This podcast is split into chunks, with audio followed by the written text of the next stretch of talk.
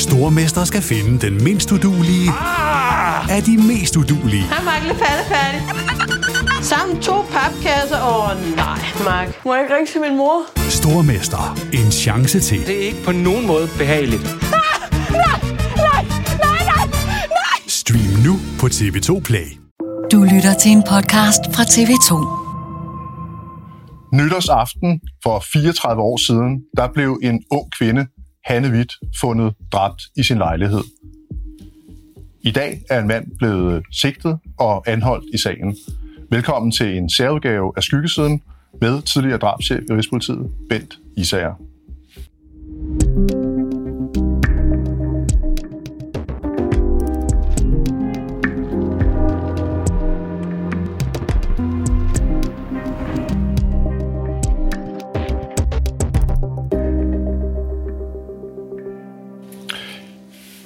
Ja, og min øh, marker, Janne Petersen, er her jo ikke i dag, men det er du heldigvis, Bent Isager, tidligere drabschef i Rigspolitiet. Velkommen til. Tak skal du have. I dag, der er der jo sådan set sket noget helt vildt. En mand er blevet anholdt og sigtet i en 34 år gammel drabsag. Er det her dansk politihistorie? Ja, det må man sige. Øh, vi har jo før prøvet det der med, at en sag er uopklaret igennem mange år, og så kommer den. Jeg har selv haft en, en, en drab. Jeg har jo aldrig været i Københavns politi, har ikke haft noget med Hanne Witt-sagen at gøre, men jeg kender sagen fra forskellige øh, dele. Det kan vi nok komme tilbage til.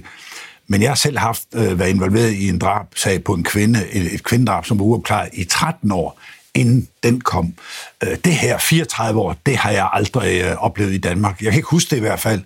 Vi er jo nok vant til, fordi øh, det, der, mange gange om året, de senere år, har vi hørt om 20, 30, 40, 50 år gamle drabsager i USA, som er blevet øh, opklaret med forskellige nye teknologier mange år efter.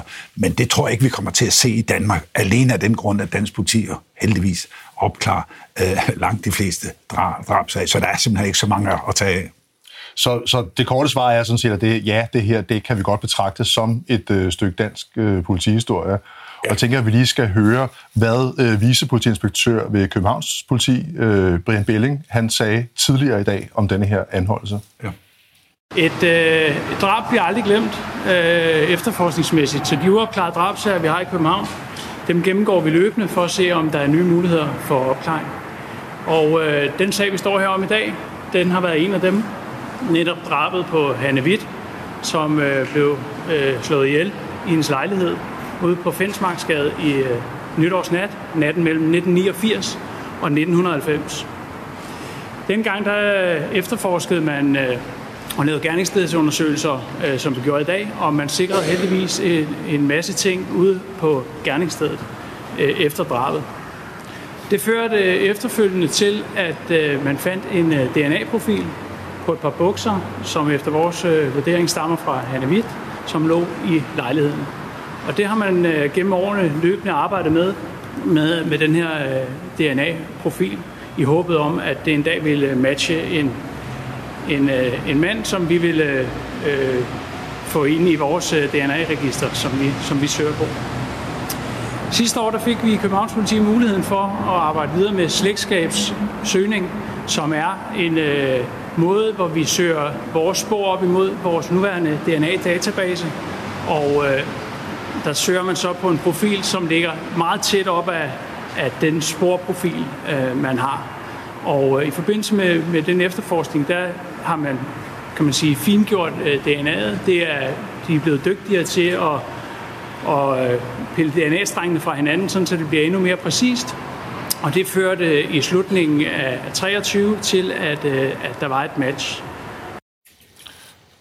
Ja, der er jo virkelig mange ting, man kan tage fat i af det, som øh, vi hører Brian Belling sige her. Ja. Altså, et drab bliver aldrig glemt, siger Nej, han. nej. Og nu hører vi jo så, at der er dukket et øh, DNA-materiale op Ja. i en sag om et Ja. øh, 34 år gammelt drab. Ja. Øhm, hvor godt et øh, bevis er DNA af den her karakter? Jamen, det er et godt bevis, eller med at sige, det er et godt indicium, fordi der er ingenting i, i, i Danmark, der kan stå alene. Alt skal underbygges altså et DNA-spor, en fingeraftryk. Jeg selv, når man siger, man har tilstået, vi kan også til falske tilståelser, så man skal hele tiden have noget andet end, end, end bare én ting. Men det helt afgørende her, det er jo selvfølgelig, at man har været heldig og dygtig nok til at have gemt sporet. Du må med, Carsten, det er jo fra en tid, hvor man ikke rigtig var i gang med DNA. Man vidste ikke rigtig, hvad det betød. Og det betyder bare, at man skal også være dygtig og heldig og opbevare sporet og effekterne, man har ordentligt, så DNA'et ikke bliver nedbrudt. Og det er snart mange år siden, jeg hørte i hvert fald første gang, man havde en DNA-profil. Men som Brian øh, Belling siger her, så har man jo altså fået, fin, den, for, fået den forfinet på baggrund af de her biologiske spor på et par genes. Om det er sæd eller det er blod, øh, det ved jeg ikke. Men i hvert fald har man nået frem til at sige, nu har vi en ret god profil, en ret sikker profil fra, fra effekten, altså fra bukserne. Så kom det næste, hvem tilhører den? Og der, som Brian siger, så bruger man det, det her slægtssammenligning. Det er ikke at forveksle med, øh, med genetisk slægtsforskning. Jeg ved ikke, om vi skal rulle det ud bagefter. Men den her del, det er noget andet. Det vil altså sige, at man tager profilen, lægger op i vores DNA-database, som jo i dag indeholder måske over 160-170.000 personer. Altså folk, der er kendt af politiet, og de er registreret med Som man har taget en DNA-prøve på. Som man har taget DNA på i når de har været sigtet eller blevet dømt, eller hvad det nu er, der er gjort årsag til. Det kører faktisk i dag parallelt med fingeraftryksregisteret. Det er de samme regler i dag, de blev ændret her for nogle år siden. Så hvis du kommer i politiets søgelys for en, sådan en, en nogenlunde kvalificeret sag, så tager politiet både fingeraftryk og DNA og kommer i registerne, og der bliver de som udgangspunkt i mange år uanset hvad der sker med sagen. Og det, der sker her, som jeg forstår, det er, at man holder den her nye profil fra bukserne op imod DNA-registeret og ser, har vi ham i forvejen?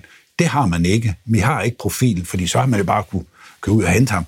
Men det, man kan med, med slægtssammenligningen, det er, at man kan sige, vi har ikke ham, men skal vi lige prøve at se, om der er nogen i databasen, der er på, hvis DNA ligner det her. Altså på den måde, at vi kan se, det er tæt beslægtet en person. Vi har måske en, der er tæt beslægtet med ham, vi leder efter. Og det er det, øh, som jeg forstår, man har gjort her. Hvis du forstår det godt, selvfølgelig, hvad, hvad jeg mener.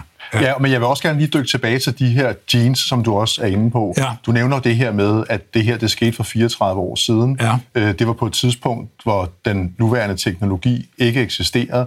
Øh, som man har jo gemt de her genes, man har opbevaret dem på en eller anden måde, men ja. sådan uden at måske have taget højde for, hvad, hvad man vil kunne engang i fremtiden. Ja. Hvad er det helt præcis, øh, politiet og teknikerne har gjort med de her genes, der gør, at man på et tidspunkt har kunne stå med et øh, brugbart DNA-materiale?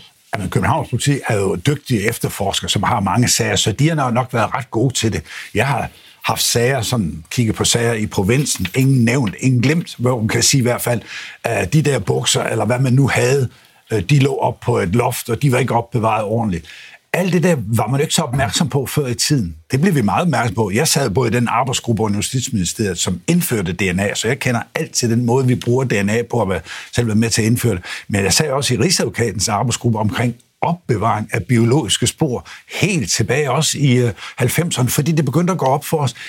Det kræver altså noget. Man kan ikke bare lægge tingene ind på en hylde, øh, biologisk materiale kan jo forgå, og det kan blive så øh, ødelagt og beskadet, at retsgenetikerne, uanset hvor dygtige de er, ikke kan udtrække en DNA-profil øh, og ud fra DNA-molekyl, som jo sidder i, øh, i cellerne. Så alt det der lærte man jo om øh, på bagkant af den der DNA-udvikling, som startede i slut 80'erne, først egentlig kom i brug i 90'erne, og først i år 2000 fik vi vores første DNA-register i, i, i Danmark. Så man har enten været dygtig eller heldig, og i hvert fald opbevaret de her jeans, haft en formodning om, dygtige efterforsker i København sagt, det her, det er jo afgørende. Måske kan vi en dag bruge det her til noget. Fordi det var der ikke så mange, der vidste. Vi var begyndt, jeg, jeg selv den første sag, jeg forsøgte med, det var en, også en drabsag på en ældre dame med fuldbøtte voldtægt. Og det var øh, helt tilbage i 87. Der fik vi for første gang lavet en DNA-profil, men vi måtte få den lavet i England. For danskere, i Danmark var vi slet ikke så langt. Så vi var jo nogle stykker, der godt vidste, at der kommer altså noget helt vildt øh, ud i fremtiden med DNA, og det skal jeg love for, det er udviklet sig lige siden, og det her, det er jo helt, helt fantastisk, øh, det man ser i dag. Så man har godt vidst, at de her genes, de kunne få en betydning ja, en gang i eftertiden. Det er, det er jeg sikker på. Lad os prøve en gang at se, hvad det var, der skete dengang, ja. øh, den her nytårsnat mellem øh, 1989 og 90. Det er jo den øh, unge kvinde, som vi ser her på billedet, Hanne Witt, det drejer sig om. Hun blev jo dræbt nytårsnat, i, da 1989 blev til 90. Ifølge sigtelsen, der skete det her drab mellem klokken kvart over et og 10 minutter over to i hendes lejlighed på Fensmarksgade, hedder det, ja. på Nørrebro. Ja. Øh, vi ved fra hendes kærestes vidneforklaring dengang, at hendes nytårsdag, den startede med, at hun lå i sin seng hele dagen den 31. december, så fjernsyn. Øh, hende og kæresten var ikke lige umiddelbart inviteret til nytårsfest, men de blev øh, enige om at tage ind til hovedbanegården og hænge ud sådan omkring ved om aftenen. Øh, herinde, der møder øh, Hanne en veninde, og de bliver enige om at tage nogle stoffer. Øh, derefter besluttede øh, Hanne Witzer for, at hun vil øh, forsøge at skaffe nogle penge, så hun efterlader sin øh, kæreste for at gå ud på Vesterbro og trække. Hun ernærede sig jo blandt andet delvis som, øh, som prostitueret. Ja. Og politiets teori er jo så, at gerningsmanden var hendes kunde denne her aften. En taxachauffør hører øh, Hanne og kunden aftale en pris på 400 kroner, og de finder efterfølgende også 400 kroner øh, gemt i hendes lejlighed. Omkring midnat, der går kæresten ud for at lede efter Hanne, og et par timer senere, der går han, han så hjem for at se, om hun øh, skulle være kommet hjem til lejligheden, og der finder han hende dræbt i lejligheden. Og sådan her lyder det så i nyhederne dagen efter. I Fensmarksgade på Nørrebro blev en 23-årig kvinde fundet myrdet ved trætiden i morges. Kvinden var prostitueret. Hun var blevet seksuelt mishandlet og stukket ihjel. Politiet har endnu ikke anholdt nogen i sagen.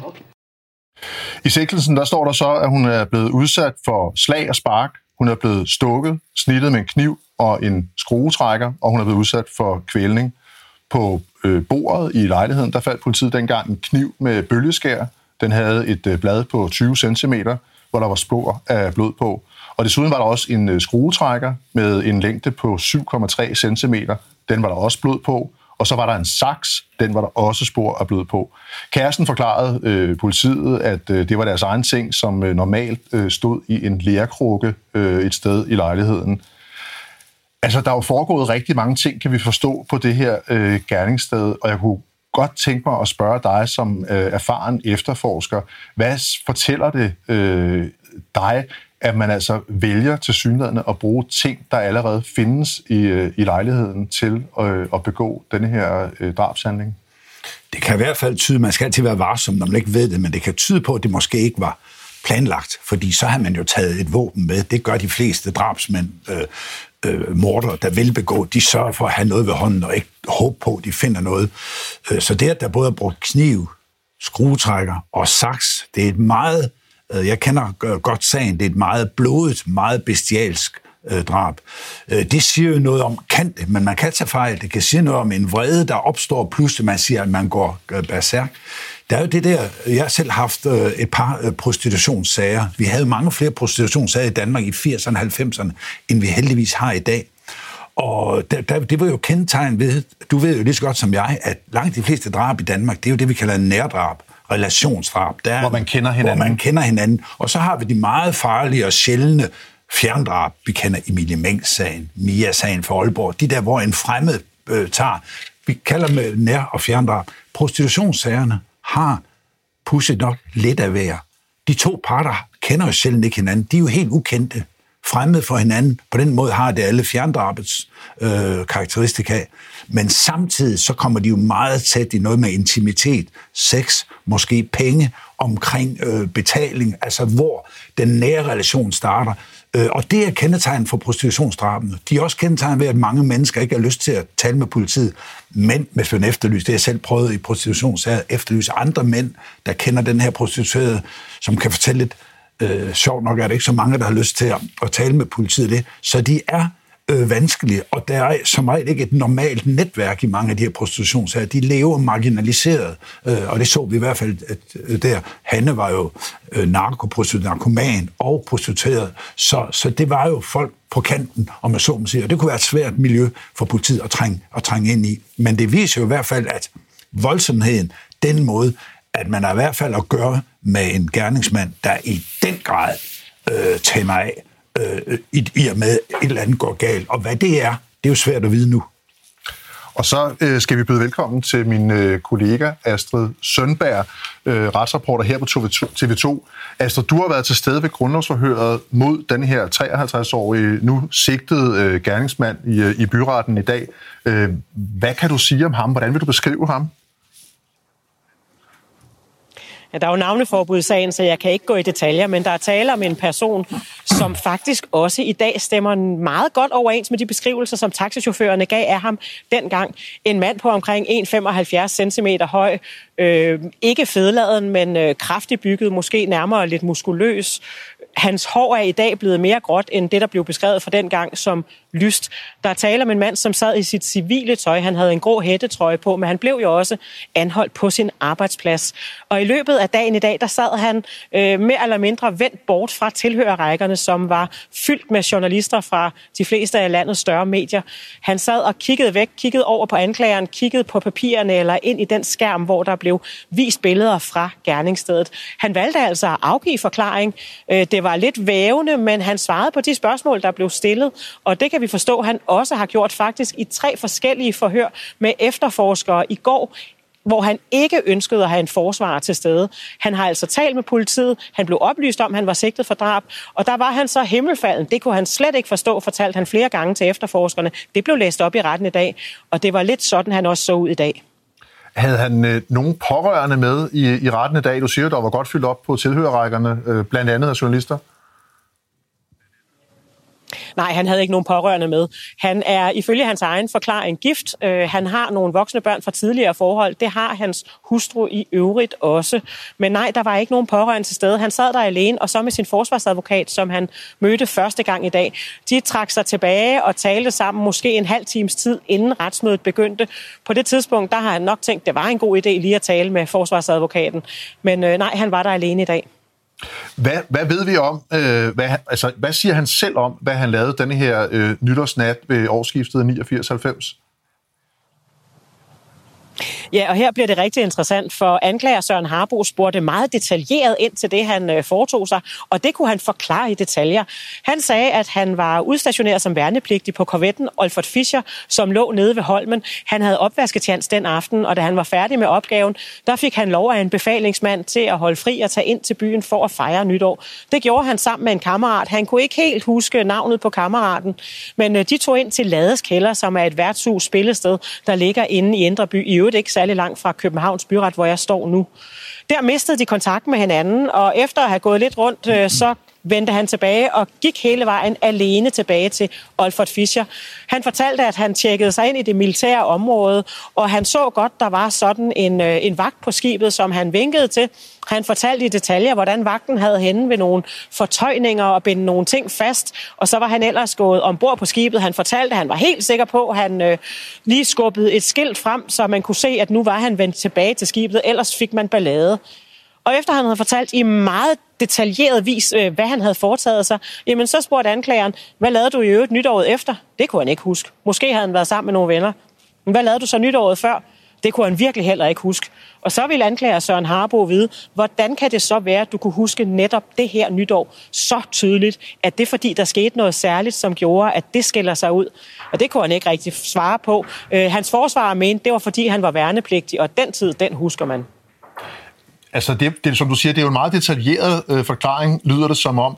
Øh, hvilken, altså, hvordan var hans tonefald i, i forbindelse med den her forklaring? Altså, virkede han selvsikker? Øh, var, hvordan, hvordan var hans humør? Var, var det vævende, eller var han sådan øh, positivt stemt over for, for den her afhøring?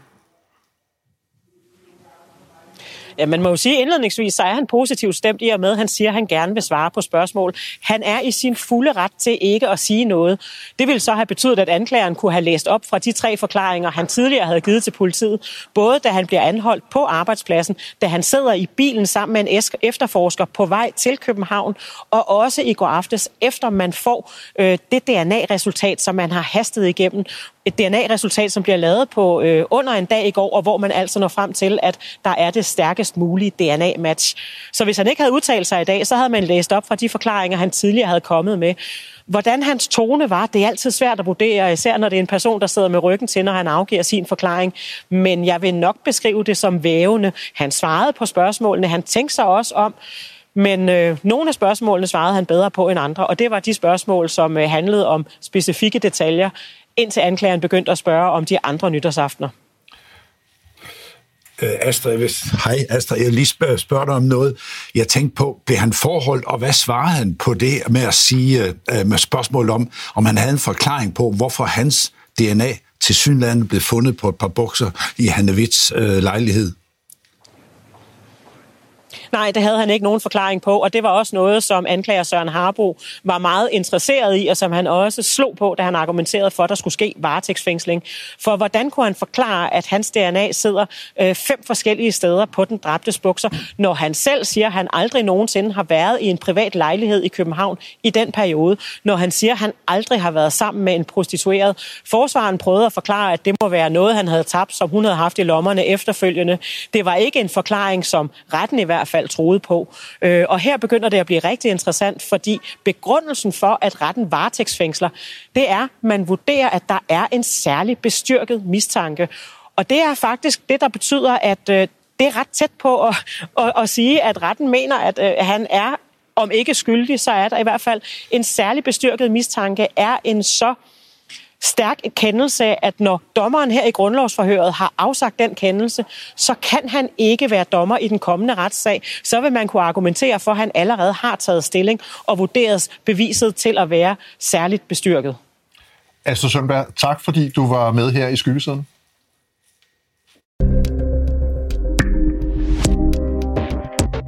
DNA kan jo aldrig stå helt alene, øh, og det er jo øh, det er op til, til dommeren at vurdere, øh, hvor, altså skyldigheden i sådan en sag. Det vi arbejder med nu, der ligger en stor efterforskning foran os. Øh, som jeg sagde før, nu kan vi ligesom bevæge os over og efterforske et andet spor netop mod en mistænkt, øh, i stedet for at holde os til, til øh, kun gerningsstedets efterforskning, hvis man skal sige det sådan.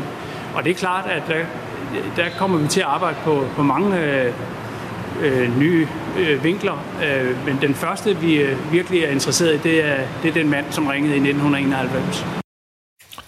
Ja, altså vi kan forstå på øh, Brian Belling her, vicepolitiinspektør i Københavns Politi, at nu venter der en større efterforskning. Mm. Øh, og noget af det, man også kan hæfte sig ved, det er, at han øh, går ud og efterlyser en, øh, en mand, ja. som i 1991 øh, ringede til politiet, øh, og altså angiveligt havde en, en viden om, øh, om denne her sag. Øh, hvad ved vi om, hvad, hvad den her person sagde dengang? Øh, jeg ved det faktisk ikke. Jeg kender kun den her del fra, fra medierne. Øh, lad mig dog lige sige, kommentere øh, Astrid der, det er jo meget tankevækkende, at dommeren har fængslet på det her en særlig bestyrket mistanke, for faktisk er der kun en begrundet mistanke til at fængsle øh, under sagen. Så der er, det er jo et meget, meget tungt som øh, man har der. Men tilbage til dit spørgsmål. Jeg kan forstå på medierne, at der er en person, som ringede ind øh, inden for et år efter i 91 og ville give nogle afgørende oplysninger, men han valgte at være anonym. Hvad han sagde, det ved jeg, det ved jeg faktisk ikke. Det kan være, du ved det, Carsten. Hvad det er, han vil. Men han vil, vil, gerne, vil i hvert fald gerne have fat i igen nu. Jamen noget af det, som, som det her vidne ringede og sagde, det var, at... Øh, at både øh, han selv, som jo altså vælger at, at være anonym, ja. og så øh, den, som han mente var, øh, var, var gerningsmand i denne her sag, øh, begge havde gået på en, øh, en slagteriskole øh, i Roskilde på daværende tidspunkt.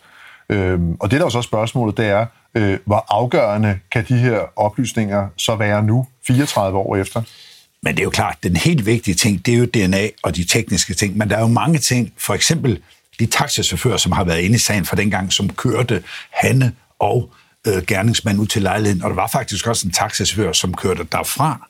Begge taxichauffører sagde jo dengang, kunne give en ret god beskrivelse af den pågældende. Og også begge to lægge væk på, at han havde en meget udpræget jysk dialekt øh, muskuløs øh, type. Så der er jo selvfølgelig en hel masse med at finde ud af nu, de mennesker, hvis de lever endnu, de taxichauffører, kan de kan huske, kan de genkende nu, men også det der med at sige sådan et gammelt vidne, hvad kan det vidne egentlig sige, og er det rigtigt? Gik de på øh, slagteriskolen i Roskilde øh, dengang? Jeg kan forstå, at den mistænkte her, nu varetægtsfængslet, han er, han er, han er slagter øh, og så videre. Så der er jo en hel masse ting, man kan, øh, man kan følge op på. Også selvfølgelig det der med at sige, hvor var han dengang? Hvordan var han? Var han i København på det tidspunkt? Var han på, på øh, overlovsgast? Øh, var han øh, værnepligtig? Hvad var hans færden i øvrigt på den tidspunkt? Så der er mange ting, man kan, man, kan, man kan gå i gang med nu. Og selvfølgelig, det sagde Brian Belling jo ikke direkte, men det ligger jo på den flade hånd, når man har en person, der er mistænkt og sigtet for så alvorlig kriminalitet og så blodet og voldsomt, så skal man jo selvfølgelig også undersøge, kan sådan en person stå bag andre uopklarede, ligeartede forbrydelser. Og dem er der jo et par stykker af i Københavns politi for den periode, man jo i hvert fald rutinemæssigt nok kigger på. Ja, altså alene i, i månederne omkring øh, drabet på Hanne Witt, der er der jo, øh, så vidt jeg lige husker, omkring fire andre øh, kvindedrab, øh, hvoraf altså flere jo stadigvæk er, er, er uopklarede. Øhm, de blev kaldt kvindemorerne i København ja. dengang, og ja. mange, øh, der i hvert fald har min alder, og måske endda ældre end det, kan huske øh, mange af dem. Altså med, med den øh, viden og den erfaring, du har, kan en eventuel opklaring, hvis det er det, vi står overfor lige nu på, på Hanne Witt-drabet, kan det være en øh, tænkes at blive en nøgle til opklaring af nogle af de andre drab? Jeg tør næsten ikke at sige det, fordi så kan der let ligge en, øh, en vurdering af det, for det ved man ikke, men det skal undersøges.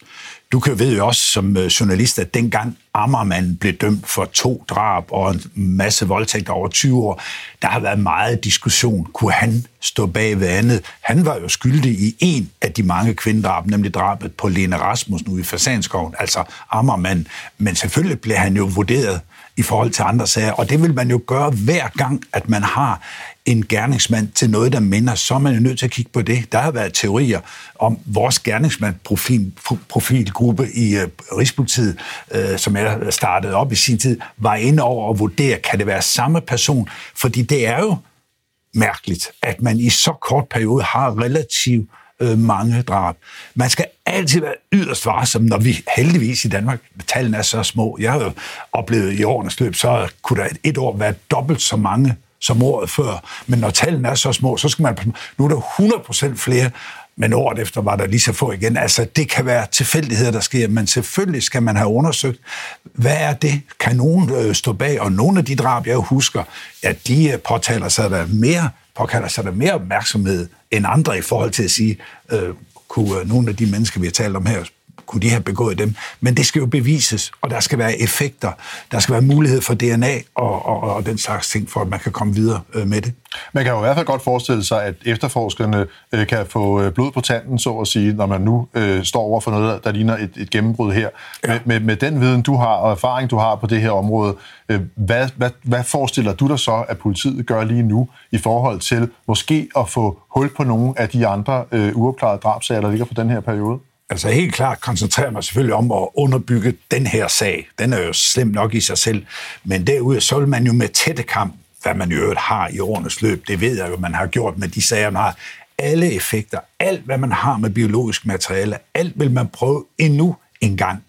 Man har prøvet det før, men det havde man jo også med Hanne Witt, uden at nå til det positive resultat, som retsgenetikere kan nu med deres nye øh, metoder. Så det vil man jo også prøve med alle ting, man måtte have, bukser, effekter, trusser, hvad man måtte have med blod, sæd eller spor, man har fra voldtægt. Ikke bare drab. Det kan også være voldtægtssager, grov vold, hvor øh, offeret er overlevet, har overlevet osv. Så alt det der vil man jo selvfølgelig køre samtidig. Så kan man på nogen måde øh, øh, sandsynliggøre, at sådan en person står bag øh, øh, flere ting, og der vil selvfølgelig også blive afhørt indgående om det i det omfang, som Astrid siger. Når man er sigtet af politiet, så har man ikke pligt til at udtale sig. Øh, noget, noget tyder på, at han godt vil udtale sig, så det kan være, at han vil forklare sig. Så først og fremmest så er det jo at få cementeret denne her sag, og så finde ud af, øh, hvad kan han i givet fald ellers stå bag, og er der, som du så indlysende peger på, alle taler om de mange kvindemor i København i slut 80'erne og 90'erne. Det er jo en helt, det er et helt begreb i, i dansk efterforskningsverden, fordi vi kender hinanden. Vi er jo et fætter kusine politi på mange områder, så vi har jo været på de samme kurser. Vi, vi, vi, vi kender jo hinandens sager. Øh, Københavns politi kender også vores, altså rejseholdets øh, sager ude i provinsen, og vi kender deres. Og vi kigger jo ofte på det under en hat, fordi landet er jo ikke større, end vi har sammenlignet undervejs, og derfor kender vi jo sagerne. Ja, og altså som Brian Belling han øh, sagde i øh, det første klip, vi så, et drab, det bliver aldrig glemt. Øh, og tak, fordi øh, du kom og var med til at kaste lys over det, Ben Isager. Og husk, at øh, Skyggesiden kan både høres som podcast og naturligvis ses på TV2 Play. Vi er tilbage igen i næste uge.